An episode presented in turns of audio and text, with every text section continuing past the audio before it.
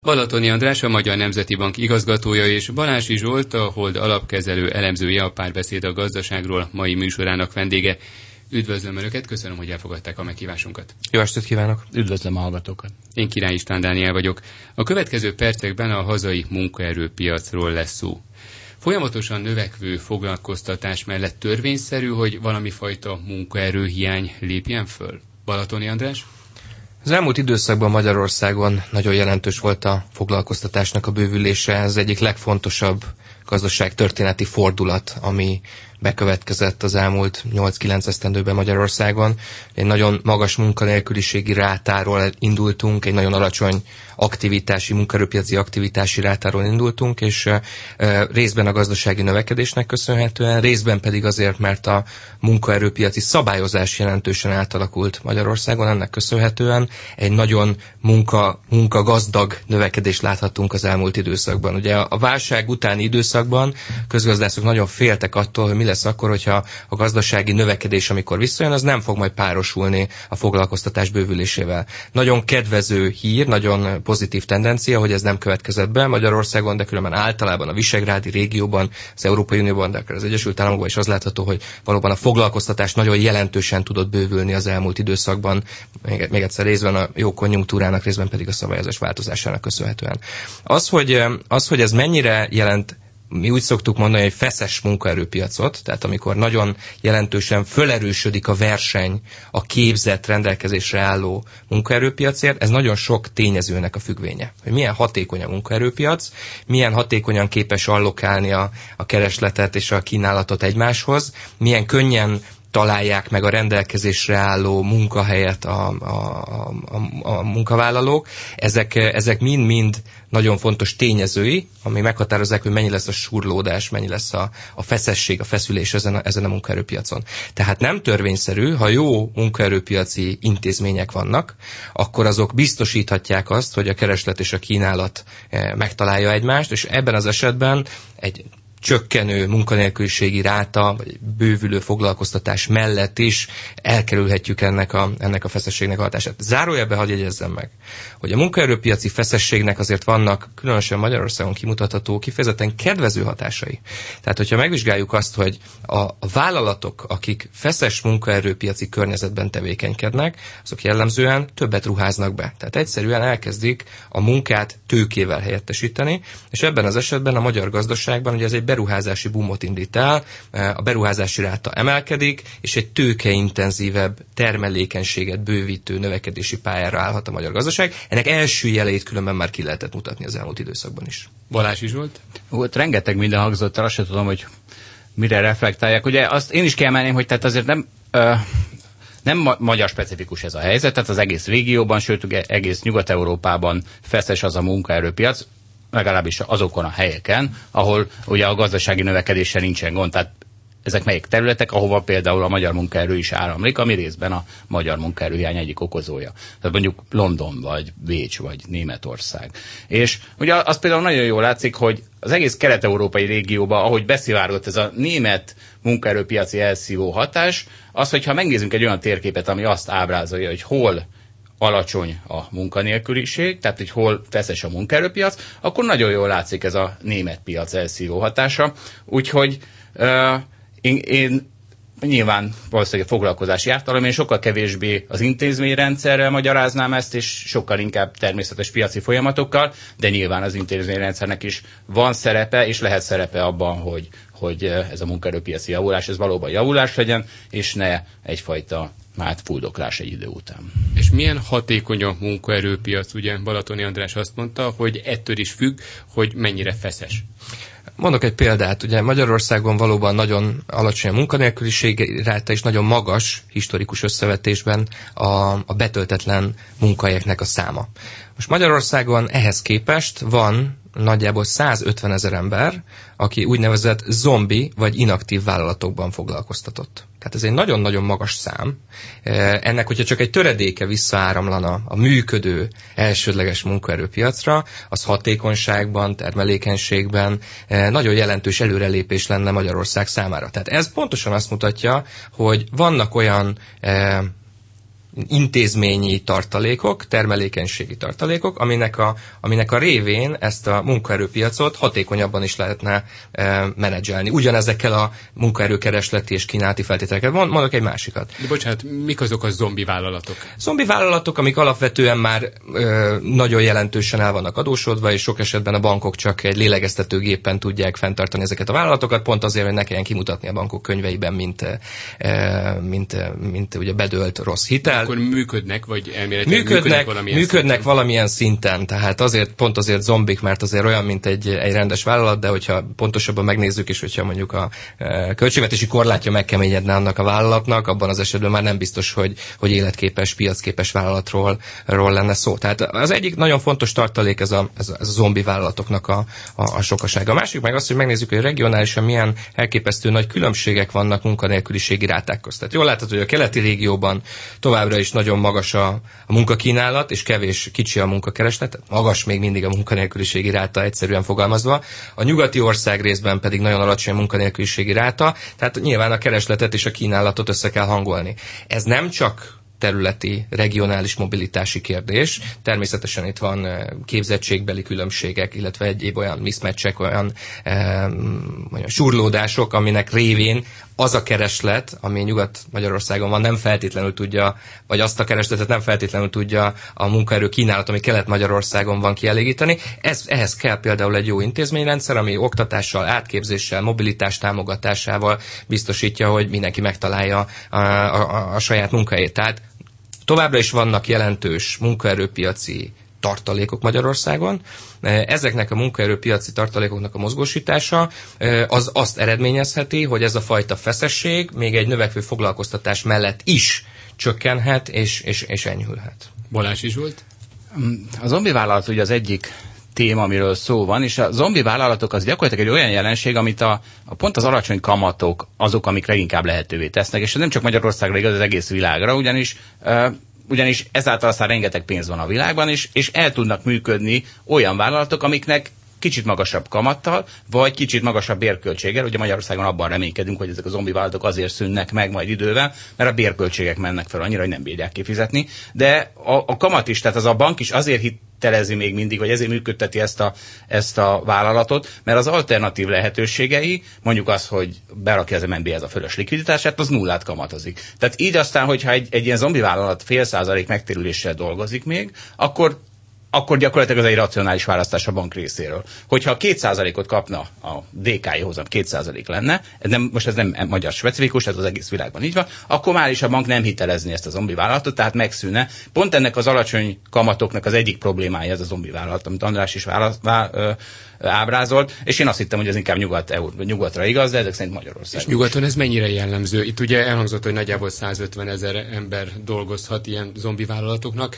Európa nyugatibb részén? Ne, nem, ilyen számot nem tudok mondani, azt tudom, hogy ez a jelenség, ez igaz. E, elsősorban különben a, elsősorban a spanyol, portugál, Görögországban, tehát a, a, az eurozóna periféria országában lehet kimutatni ezeknek a, a vállalatoknak, zombi vállalatoknak a magas arányát. Szintén az is azt mutatja különben, hogy ezek az országok nem feltétlenül megfelelő munkaerőpiaci intézményekkel e, működnek. És ezért nem... sokkal magasabb a munkanélküliség, mint mondjuk Magyarországon. Illetve hát a fiatalok munkanélkülisége ott még mindig 30-40 százalék körül? Magasabb, tehát sokkal kevésbé kezelték egyrészt a gazdasági ciklust, másrészt pedig a munkaerőpiaci helyzetet sikeresen, mint Magyarország, vagy az egész Visegrádi régió, tehát itt ez, ez, ez mindenképpen így van. Tehát nincs a munkaerő keresletnek egy olyan szívó hatása, mint Magyarországon, csak ugye Magyarországon ugye azt mondjuk, hogy tényleg nagyon jelentős a munkaerő kereslet, a vállalatok éhesek a, a képzett munkaerő eh, iránt, és akkor ehhez képest be van, be van zárva, be van lokkolva több mint százezer ember ilyen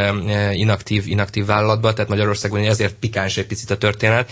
Kevésbé pikáns akkor úgy mondom a történet Spanyolországban, a, ami, de azért összességében azért azt is mutatja, hogy, hogy ott sem keresleti, sem kínálati oldalról nincsenek annyira kedvező helyzetben, mint, mint, mint a magyar gazdaság. Balázs Zsolt? Van ez a, ez a kicsit off-topic lesz, de azért szerintem nagyon érdekes, hogy ez pont ezek a spanyol, görög, stb. fiatalkori munkanélküliség, az valószínűleg egy olyan adat, amit nem nagyon lehet elhinni. Ugye ezek az országok, ahol a fekete gazdaság, a készpénz használat aránya, stb. mind abba az irányba mutat, hogy van egy, egy nagyon jelentős szürke-fekete gazdaság, ahol ezek, valószínűleg ezek a fiatalok el tudnak helyezkedni. Tehát például, hogy nyáron a turizmus idején ez biztos, hogy el tudnak helyezkedni. És az, hogy közben még elkérik a munkanélküli segélyt, az egyfajta hát az intézményrendszer sajátossága, hogy ezt meg tudják tenni. Úgyhogy Kínáról szoktuk általában beszélni, nem szabad elhinni a munkanélküliségi mutatókat. Van egy másik ilyen, egy ilyen, nem tudom, elméletünk, ahol, ami szerint ez a ez a déleurópai fiatalkorú munkanélküliség az, amit fenntartásokkal kell kezelni. Bocsánat, Más... de hogyha valaki Németországban, ismerőseim dolgoztak fiatalok Németországban, 20 évesek, illetve az Egyesült Királyságban, és azt mondták, hogy nagyon sok olasz, illetve nagyon sok spanyol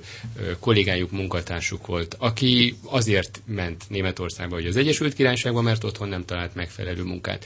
Vagyis úgy tűnik, hogy azért érezhető a jelenlétük, és nem feltétlenül azért megy mondjuk Németországba egy spanyol, mint egy román vagy egy bulgár, mert hogy három-négy-ötszörösét keresi az ottani bérnek. Nem, de ő is másfél-kétszeres keres. Tehát azért ez megvan, mert a, tehát a magyar, magyar fiatalok is elmennek, pedig itt a munkaerőpiaci helyzet ugye abból a szempontból biztos rendben van, vagy jobb, inkább rendben van, hogy nincs akkor a munkanélküliség. Itt a másik, amiről szerettem volna beszélni, hogy ha már intézményrendszer és mobilitás, ugye itt az ingatlan piaci adás során is említettük azt, hogy a mobilitással egyfajta ellentétes irányú hatás az, hogy az embereket megpróbáljuk lakáshoz juttatni, és ebben támogatja őket az állam. Tehát, hogyha az intézmények szerepét a mobilitásban, ugye a közlekedés megszervezése lenne az egy, az egy kiváló eszköz arra, hogy a mobilitást fokozzuk, de a másik például az, hogy a lakás tulajdon szeretetéről megpróbáljuk leszoktatni, például úgy, hogy egy olyan albérleti vagy bérleti rendszert dolgozunk ki, ami sokkal könnyebbé teszi azt, hogy az ember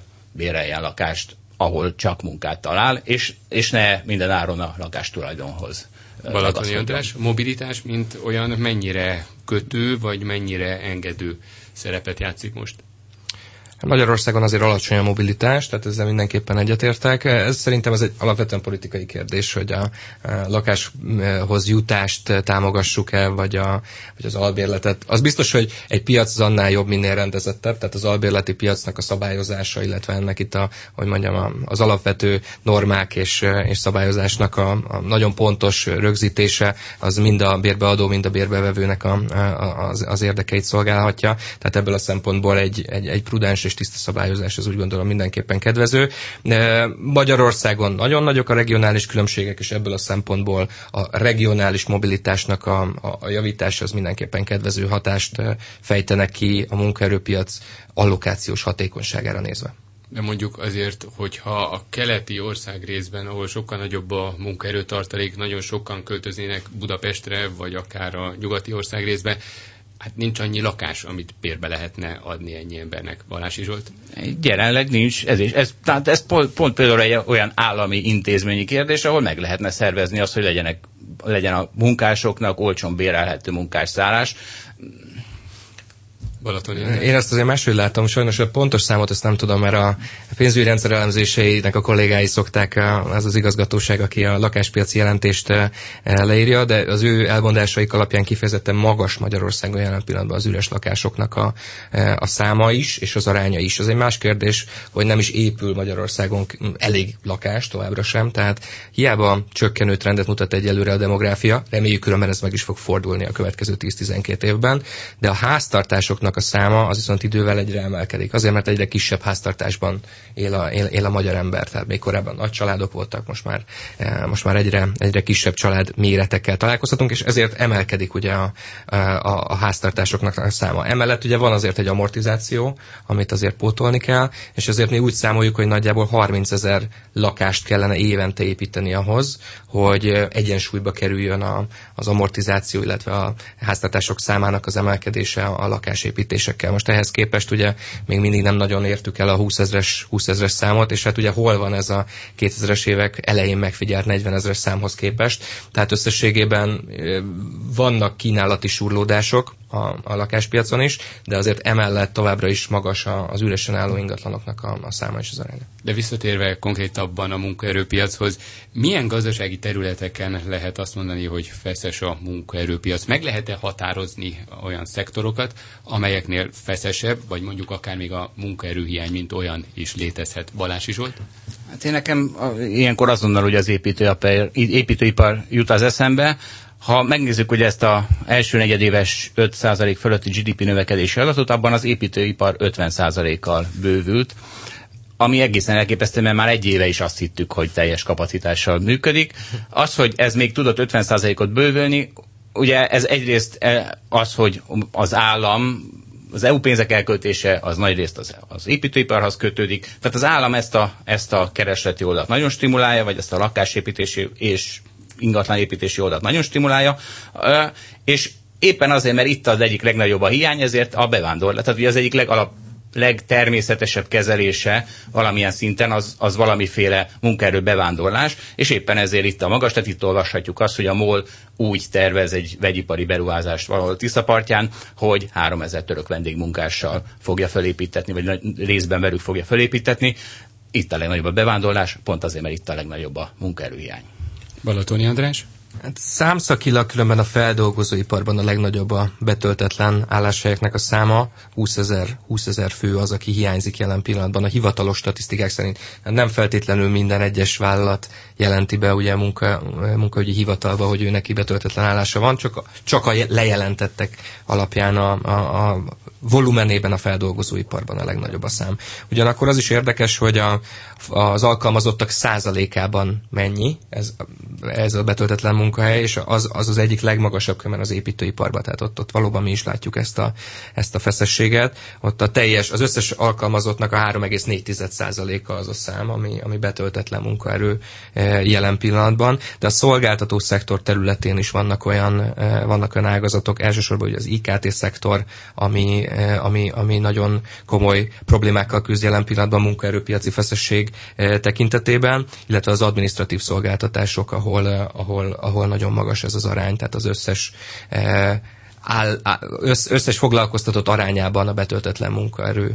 Ez, ez, ezek, ezekben az ágazatokban a legmagasabb. Lehet egy pontos számot, vagy egy becslést adni, hogy nagyjából hány emberre lenne még szükség? Meg lehet ezt becsülni tulajdonképpen? Balázs is volt? Azért nem lehet megbecsülni. Nézzük meg, mi történik Nyugat-Európában. Folyamatosan áramlik oda a kelet-európai munkaerő, és mégis nem, nem szűnik meg ez a munkaerőhiány, mert ugyanis van egy olyan sajátossága ennek a jelen gazdasági körülmények közt, hogyha oda megy egy, egy mondjuk száz orvos, épül egy új lakás, épül egy új kórház Angliában, oda visznek száz kelet-európai orvost, akkor ez a száz kelet-európai orvos és a családja, ez valószínűleg több ö, több munkahelyet teremt, mint ez a száz, amit ő betöltött. Tehát szükségük lesz öt pékre, öt földrászra, tíz tanára, stb. Aminek az a végeredménye, hogy, hogy még gyakorlatilag az a száz orvos odavitelez még növelte is ezt a munkaerőhiányt, úgyhogy, úgyhogy én nem tudom a határa, jelen gazdasági körülmények közt én azt mondom, hogy nehéz ezt látni. Balatoni András? Én meg, megint azt mondom, hogy nem, nem feltétlenül egy kedvezőtlen tendencia az, amit látunk, tehát hogy feszes a munkaerőpiac, hogy nőnek a bérek, nő a beruházás, tőkeintenzívebb állapotba e, kerül a magyar gazdaság, tehát ez, ennek azért van nagyon sok eh, pozitív, eh, pozitív hozadéka is. És attól meg mindenkit óvaintek, hogy a, a makrogazdasági szempontú munkaerőpiaci egyensúlyt, azt, azt a mikrogazdasági szempontú munkaerőpiaci egyensúlyjal összekapcsolja. Tehát sosem lesz olyan, hogy nulla lesz a munkanélküliségi ráta, és nulla lesz a betöltetlen álláshelyeknek a száma. Ilyen állapot a makrogazdaságban nincs. Mindig vannak betöltetlen eh, álláshelyek, és mindig van, mindig van munkanélküliségi ráta. Tehát ebből a szempontból most egy picit persze a lónak azon az oldalán vagyunk, hogy a betöltetlen álláshelyeknek az aránya az magas, a munkanélküliségi ráta az pedig alacsony, de a lónak ez a jobbik oldala. Ez a pozitív. Mert, mert a másik oldala az az, amikor magas a munkanélküliségi ráta, és kevés a betöltetlen állása, és akkor deflációs spirálba kerül a gazdaság. Nincsen vásárló eh, képes kereslet, a cégek nem tudnak fejleszteni, mert alacsony a kapacitás kihasználtságuk. Tehát összességében az egy lejtmenet gazdasága. Nagyjából hasonló egy... volt ugye Görögországban a válság után, amikor 30-40 százalékos munkanélküliséget is, munkanélküliségi rátát is jelentettek egyes régiókban, és tényleg 50 százalék fölött volt a fiatalok munkanélkülisége. Szerintem a görög válságkezelési példa az egy tipikus állatorvosi ló. Ez be, bemutatja, és az IMF különben nagyon érdekes, mert be is ismerte utólag, hogy óriási nagy hiba volt a munkaerőpiachoz egy ilyen gyenge keresleti, ciklikus környezetben ne, neki kezdeni, és azt a munkaerőpiacot e, átalakítani, sokkal rugalmasabbá alátették, amik, amik úgy általában azt gondoljuk különben, hogy jót tesz egy munkaerőpiacnak, csak azt nem veszik észre, hogy, vagy nem vették észre, most már még egyszer mondom, felismerték az IMF közgazdásra is, hogy óriási öngolt rúgtak, hogy azzal, hogy ők e, csökkentették a béreknek a reálértékét, csökkentették a nyugdíjakat, csak mélyebbre, mélyebbre ásták azt a gödröt, amiben utána hát szegény görög gazdaság ugye belefeküdt. Van egy ilyen mondás is, hogyha egy gödör alján találod magad, az első dolog, abba hagyod az ásást. Most jelen pillanatban a görögök ezek egy őrületesen hatékony fúróra váltottak az ásó után, és, és lefelé mentek tovább ezen a lejtőn, és ez egy olyan önmagát erősítő spirál lett a végén, amiből hát nagyon nehéz és nagyon keserves a, a kilábalás. És akkor pontosan a görög példával szemben van a magyar példa, ahol mondjuk persze a közfoglalkoztatás az, az egy ideiglenes foglalkoztatáspolitikai eszköz, egy anticiklikus fiskális eszköz, én úgy gondolom a köz, közfoglalkoztatás, ami a munkaerőpiaci puffereket, amikor, amikor magas lett volna nagyon a munkanélküliségi ráta, amikor nem volt az elsődleges munkaerőpiacon kereslet, mert gyenge volt a, a piaci kereslet nagyon sok foglalkoztatás iránt. Na és akkor képes volt fölszívni ezt a, ezt a többlet, többlet munkakínálatot.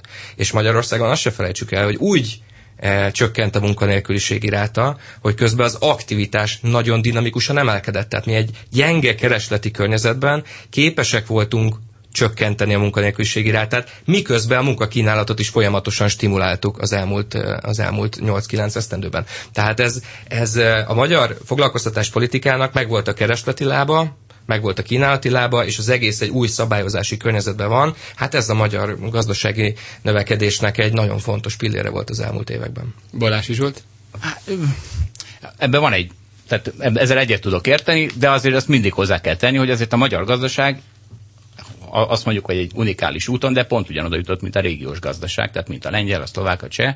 Van egy óriási foglalkoztatás bővülés, egy óriási GDP bővülés, ennek nagyjából az átlagát hozta Magyarország, de, de valóban ezek az intézkedések nyilván segítettek, csak a végeredmény azért mégiscsak ugyanaz, mint az egész régió. Balatoni András. Igen, csak hát nem innét indultunk, mint a régió. Tehát azt nem szabad elfelejteni, hogy 2010-ben sokkal nagyobb handicappekkel indultunk, teljesen más volt a pozíciónk, és Magyarországot sokkal inkább hasonlították a, az eurozóna perifériális országaihoz, Spanyolországhoz, Portugáliához, Görögországhoz, és most igen, most visszakerültünk a regionális átlagba, de hát ez egy kinkeserves, vérverejtékes, nagyon komoly szakpolitikai és hát gazdaságpolitikai erőfeszítésnek a következménye, nem pedig egy automatizmus. Balatoni András a Magyar Nemzeti Bank igazgatója és Balási Zsolt, a Hold alapkezelő elemzője a párbeszéd a gazdaságról mai műsorának vendége. Rövid szünet után folytatjuk.